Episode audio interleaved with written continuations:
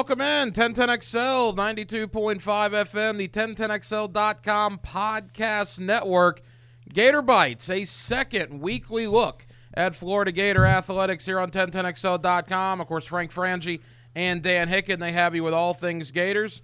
And now myself, along with Denny Thompson, will have you on Gator Bites every week here on 1010XL.com. Denny, it's been a while since you and I shared a studio, man. How are you? I'm good. Roughly uh, November, I Yeah. believe it was. High school, the end of high school football. Friday Night Lights, man. We what a three rounds Friday. Uh, yeah, Three rounds deep in the playoffs this past year. that's right.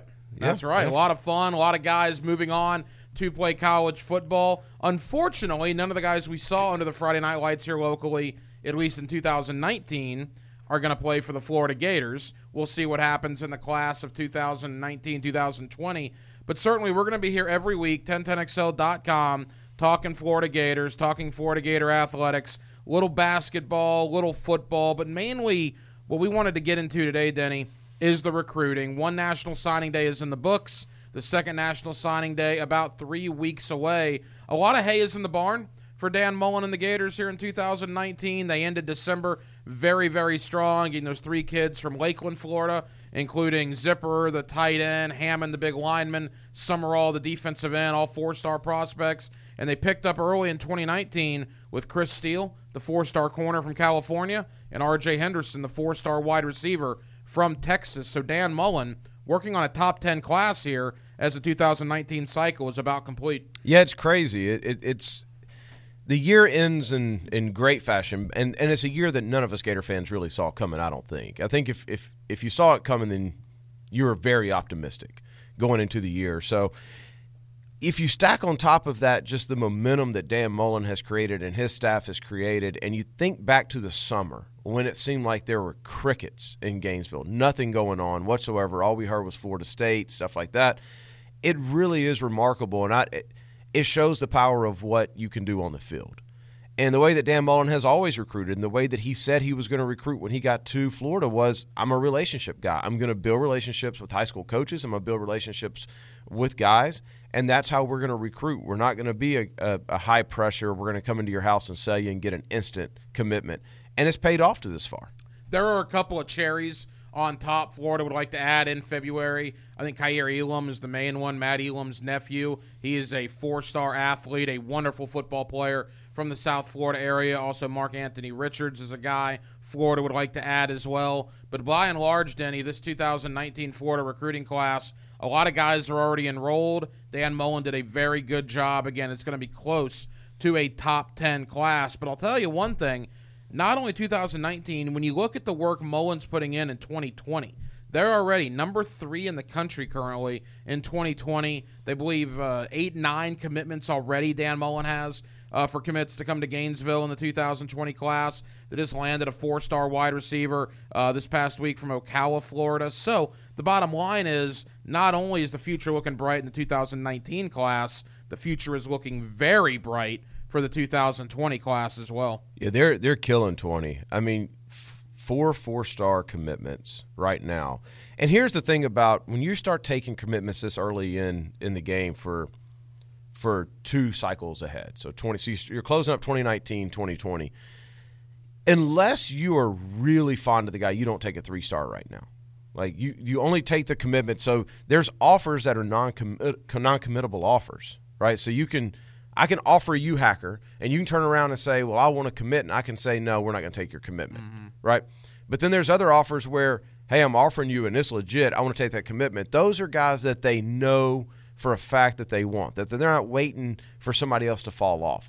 That's the situation with these four for 2020 or five for 2020.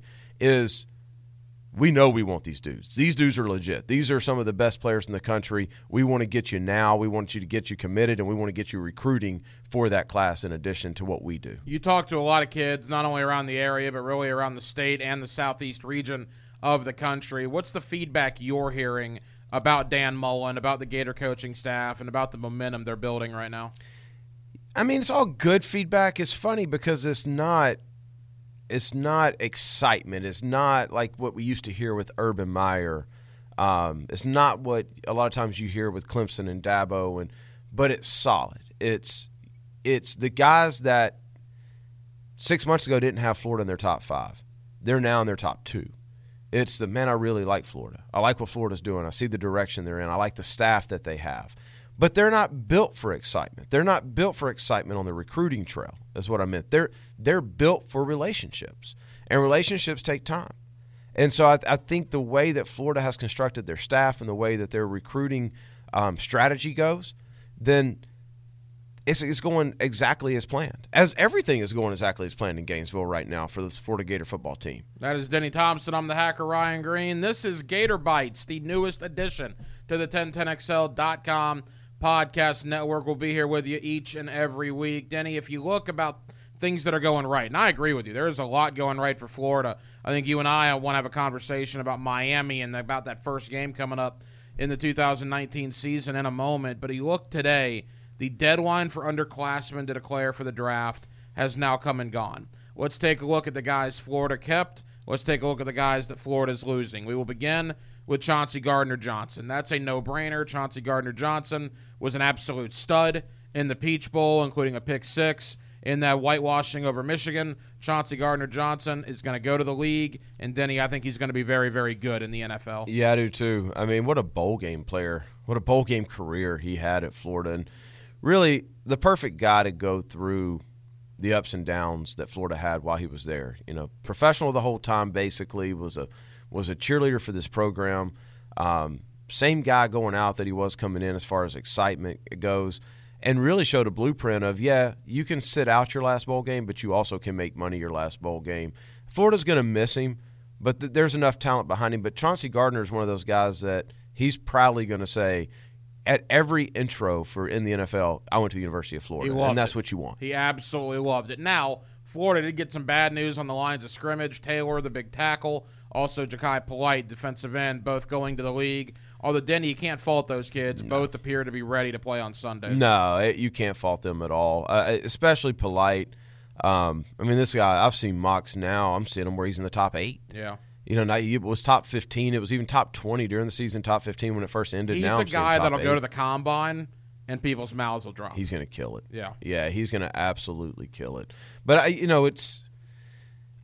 The loss of Taylor hurts because you're losing four along the offensive line. That's going to be an issue. That's probably the biggest issue for Dan Mullen. People thought it was quarterback play. Well, the way Franks played at the end of the year, I'm okay with the way Felipe Franks played. I'm more concerned now with losing four offensive linemen. Well, that's where I was. That's where I was going. The offensive line at the beginning of the year was horrendous. I mean, you remember the Kentucky game. Everybody remembers the Kentucky game. Yeah, it was bad. At the end of the year, they weren't great, but they were dependable. And I think Mullen had gotten used to okay, here's what I can do with this offensive line, and more importantly, here's what I can do with Felipe, which we'll get into a little bit. Um, it's just a matter. I think at this point, you got you've got good players. You're the University of Florida. Every Division One Power Five school, major blue chip school especially, should have depth at that position. So now it's a matter of can Mullen figure out by week one what that offensive line can and can't do, in conjunction with what Felipe or Emory, whoever he's going to roll out as a starter, can can't do. The last two guys that went pro, Vosean Joseph, Jordan Scarlett.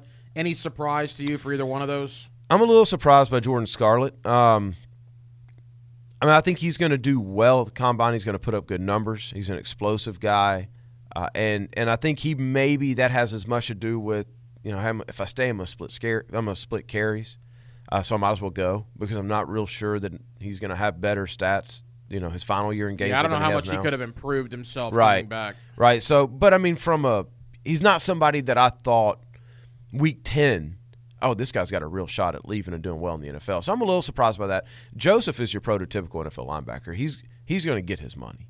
So I, that doesn't surprise me at all. The guys that came back, and I love the way Florida did it. It's almost like it was choreographed on a Saturday. Every hour, you had a guy releasing something on social media saying they're coming back. The two big ones to me, Denny, Lamical Perine, Van Jefferson, those two guys coming back to the Gator offense is huge for Dan Mullen. Did you ever really think they were going to leave? Uh, I was wondering about Van. Van Jefferson's a prototypical wide receiver in the NFL. He's big, he's physical, he can make tough catches. Uh, so I was I was legitimately interested to see what he was going to do.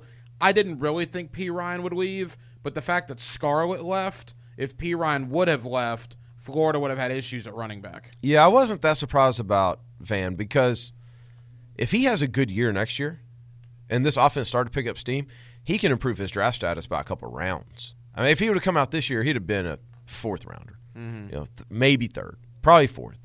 But if if he goes out and he does what we all saw him do sparingly this year, uh, he could be a high second rounder. So Jabari Zuniga surprise you at all? not really. Um, really, I mean, I, I guess I'm not surprised by any of them, staying or going. I mean, David Reese needed to come back because he. Well, the problem is he's not going to get any taller, and that's going to be the problem with David Reese. I don't know how much he's going to improve his draft stock, much like Scarlett, but I just think Reese is a.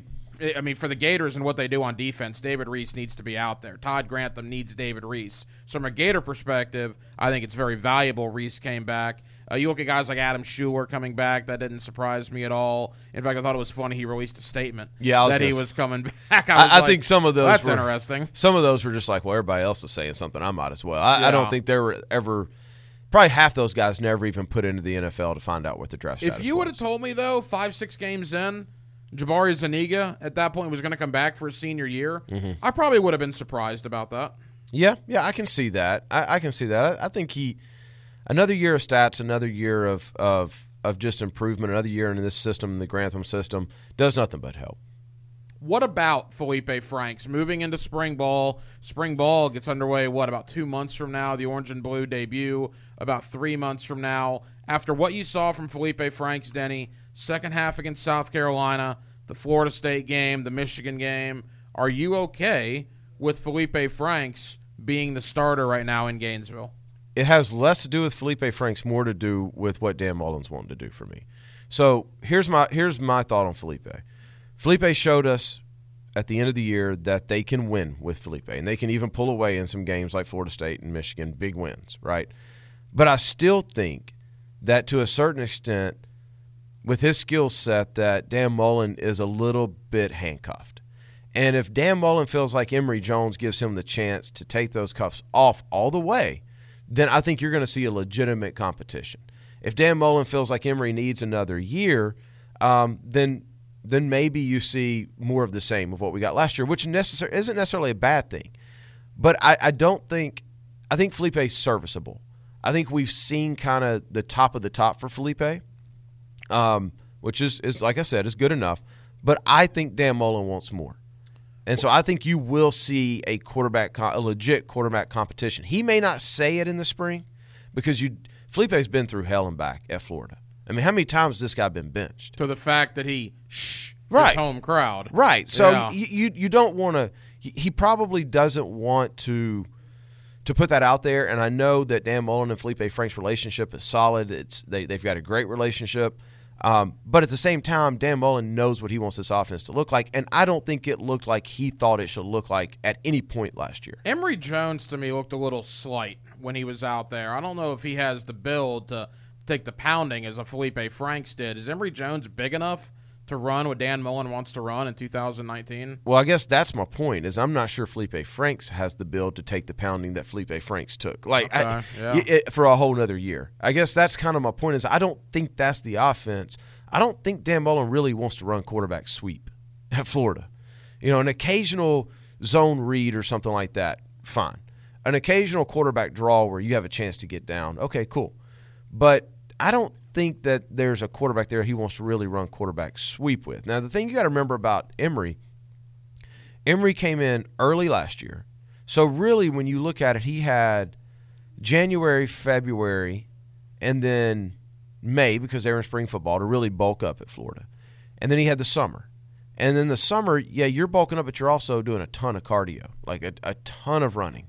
And so I, I think we'll see Emory put some weight on. My bigger thing with Emory is is his accuracy. Can he be? I've seen Emory. Can he be? Can he be consistent throwing the football? Jalen's going to push now. Jalen Jones is going to push. Yeah, we had you on XL Prime Time to talk about Jalen Jones. You've seen Jalen Jones many times during this recruiting process. For people that don't know Denny about Jalen Jones, kind of give an overview where he's from, what type of player is he? Yeah, Jalen's um, from the Northeast. What is he from Maryland? I think have Maryland, Virginia, Virginia area. area, yeah, yeah. Um, played at a very good high school. Transferred this past year, but played at St. Francis High School his junior year, which was one of the top five uh, programs in the country. Um, I had a chance to see him through Elite Eleven And the knock on Jalen going into last off season was he was small. He was like 180 pounds. I witnessed this. I was the one that weighed him at Elite 11. He was a solid 205. Yeah. Um, that's what he told me. That's what the recruiting uh, services. That's where the three star people saw him at 180. Yep. He then didn't go to some camps for a while. He shows up at another camp. All of a sudden, he's 205 and he's 25 pounds of muscle. he's yoked. And then people were saying, "Whoa!" Well, and I'll- on that alone, I think got him his fourth star. So here's here's the story: is it was Charlotte Elite Eleven, and I don't think Jalen really was part of. The, he did a lot of guys' goals is to make that Elite Eleven finals. I don't think that was really Jalen. Jalen was focused on other things, but he walked in, and I saw him on the roster as guys that were going to be there. And when he walked in, I was doing a different station, and my co-host James Coleman on the Sports Den and I were talking about it. And when I saw him walk in, I I ran over. I said, "Y'all hold on for just a second. And I ran over and I watched him weigh, and I took a picture of the scale because when I when he walked in, I was like, "Holy cow, what has this kid been doing?" And then he got out there and he's just he's so explosive and so quick twitch. They're going to be able to use him, and I know for a fact I have been told by the Gator staff they love Jalen Jones. Mm-hmm. They they wanted Jalen Jones from the minute they saw him. Jalen Jones wanted to be at Florida from the minute that he was recruited by him, and it was he never wavered. He was one of their best recruiters all year long. There's a mutual commitment there, and they will try to find ways to get him on the field. And Jalen Jones is already enrolled at the University of Florida, very similar to Emory. He's going to go through January, February, March into spring ball and then summer conditioning. All right, before we look forward, if I had to ask you right now on January, what are we, January 15th, mid January, right? When this podcast is being recorded, who is the opening day starter for the Gators August 31st against Miami? What say you? I'm gonna say Felipe because Little it's Miami. hesitation there? Yeah, a lot, a lot. I mean, I, I want to say Emory because of what you can do with Emory, but because it's Miami, and it's not Charleston Southern.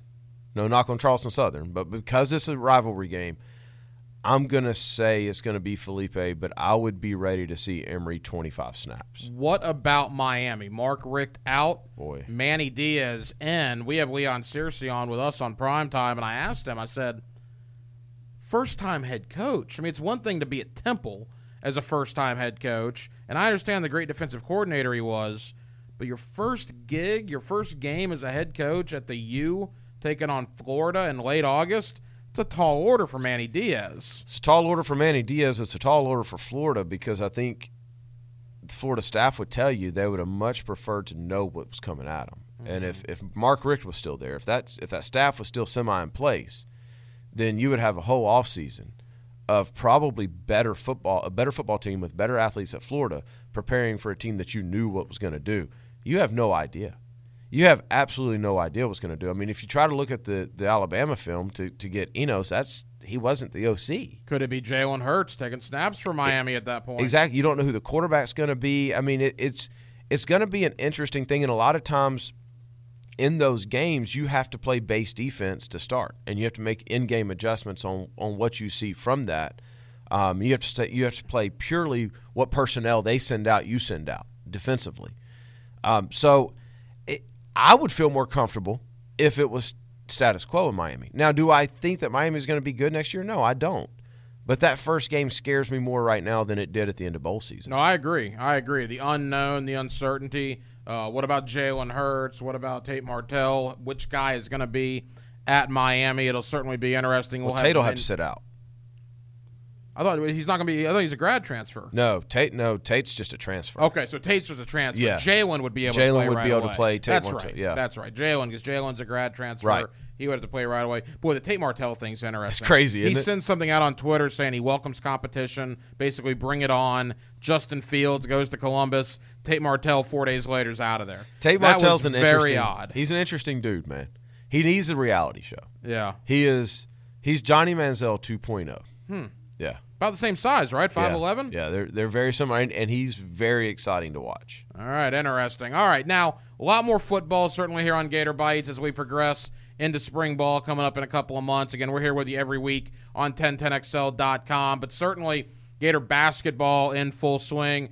Denny nine and six, one and two in the SEC, um, ninth in the standings in the Southeastern Conference. I made this argument on prime time. I know I listen to you guys on Sports Den as well. Talk about college hoops from time to time. I made the argument that Mike White could basically be the equivalent of Will Muschamp. And what I meant by that was a lot of excitement, young guy coming in, a lot of passion, what have you. Second year, Will Muschamp, 11 and 1. One Jordan Reed fumble away from maybe playing for a national title. Second year for Mike White, Elite 8. Chris Chiozza at the buzzer in the Sweet 16 at the Garden. Mm-hmm. Everything's great. Last year, Florida gets into the tournament and it's knocked out in the second round. This year, they start nine and six. They have been just lambasted by teams like Florida State, lose heartbreakers to Michigan State, Tennessee. Were dominated by Oklahoma. Look, Should have beat Butler. And, they- now they beat. But funny, they played Butler twice. They Yeah. lost to him once Yep. and they beat him once. It's just odd how the schedule worked out. But at the end of the day, at the time of this recording, the Gators are nine and six. Denny, I believe they're going to have to go minimum ten and five to make the tournament, and I don't believe they're going to do that. And in year four, when you don't have an interior presence and you're struggling to make the big dance, I think that's a problem in Gainesville right now. it's like we want to believe that they're going to flip a switch, right? It, I don't know about you, but when you watch Florida Gator basketball, every game is okay. This is the game. Like this is the game we're going to see Mike White do what he did a couple years ago. This is the game where we're going to see him hit threes. This is a game where we're going to see exciting basketball, and you see like little spurts of it occasionally, and then nothing. And, I, and the reason I mentioned the Butler thing is you look at the two times they played him. And it, it's a perfect example of what this Gator basketball team is. One time they lose 61 54. The next time they beat them 77 43. Yeah. It's like it's like you you can't decide what they are. Would it surprise you at all? I mean, at all, if they run off at Mississippi State, at Georgia, Texas A&M, and at TCU, the next four. I'll tell you, what- it would surprise me if they won all four of them, but I hear you. I'll tell you what else. Now, this is a positive towards Mike White. I believe the team plays hard. I do believe they play hard. They play defense. They try. They just don't have That's the equivalent of they've got a great personality. right. They just don't have some It's- talent out there from time to time. And I'm sorry, man. In year four, when you struggle in the interior like they do, getting athletes, you're- yep. and I know there's some kids coming in next year. I get it, but this is four years of this. That's um that's a troublesome thing. I'm not saying Mike White's in any job danger. I'm saying I think a lot of the luster that was built two years ago with that Elite Eight run has definitely come off now. Yeah, and I think that's the reason. I think you just hit the nail on the head. I think that's the reason why when I watch them, I'm still semi not optimistic, hopeful, but I'm starting to lose that. Like what I just said. Like I'm looking at their schedule, going, well, we could run off four or five in a row, and then I and then I catch myself, no, we can't because we're not any good. Like I, I'm still stuck in between there, much like Will Muschamp. if Florida plays a good team, they need to hit 10 threes to have a chance. And now you saw that against Tennessee. They were shooting very well against Tennessee. And in the last three minutes, they just simply ran out of gas, man. Tennessee outscores them 18 to 4 down the stretch to win the game by 11. Florida just, uh, the gas tank was empty. And I think you're going to see that a lot when they play these better teams, not only in the SEC, but if they're fortunate enough, and they would have to be fortunate at this point, in my opinion, to make the NCAA tournament. Hacker, I know you pretty well, so I'm gonna ask you this, and I think I already know the answer. How bothered were you by Tennessee and the Gator Chomp thing? It bothered me. In fact, in fact, I put. I got some. I got some grief on Twitter. I said, you know what my response to that is? I said 47-21. I put the football. Oh, you went that on way on 'em? That was what I did. Yeah. Can I be it, it honest? bothered me. Can I be honest? It didn't bother me at all. Yeah. It- well, it from really what I heard, the Rowdy Reptiles were, um, I guess, giving those players the business Yeah. during the game. Well, that's part of the reason it doesn't bother me, and the other part of the reason is if Florida was playing Florida State and the reverse happened, and Florida fans started doing the tomahawk chop, we would all be. That's awesome. Oh, you mean when Chauncey Gardner Johnson had the Seminole right, head there? right. right. We would all be. That's awesome. I, I actually think it's what makes college sports different. And fu- if you do that in high school, it's gross, right? Everybody, oh, these kids are this a 16 year old kid doing that. If you do it in the NFL, you get a flag. If you do it in college, it's just part of the rivalry, and I actually like it. I actually really like it. We'll be here every week. Gator Bites, the newest addition to the 1010XL.com podcast family. Every week, Denny Thompson will join me, Ryan the Hacker Green, and we will have you covered for Florida Gator athletics all throughout the year. Denny Sports Den, 9 to 11, 1010XL and 92.5 FM every weeknight. What can people look forward to? I don't know. We just come in here to have fun. We literally we call ourselves the Seinfeld of radio because we don't know what we're going to talk about from night to night. We have a general idea. We just kind of let it happen. Like last night's show was a blast. We ended up laughing our way through half of it. So good stuff. You can expect to be entertained, and who knows what James is going to say. Oh, I love it. And of course, you'll hear me on XL Prime Time alongside Joe Cowart, Matt Hayes, and Lunch with Leon. Leon Searcy every day, 10 to 3 here on 1010XL 92.5 FM. It is all part of 17 hours of local programming Monday through Friday here on the home of the Jacksonville Jaguars. Denny, I enjoyed it, man. We'll do it again next week. I'll see you next week. For Denny Thompson, I'm the hacker Ryan Green. Thank you, Jacksonville, for listening to the first edition of Gator Bites here on the 1010XL.com podcast network.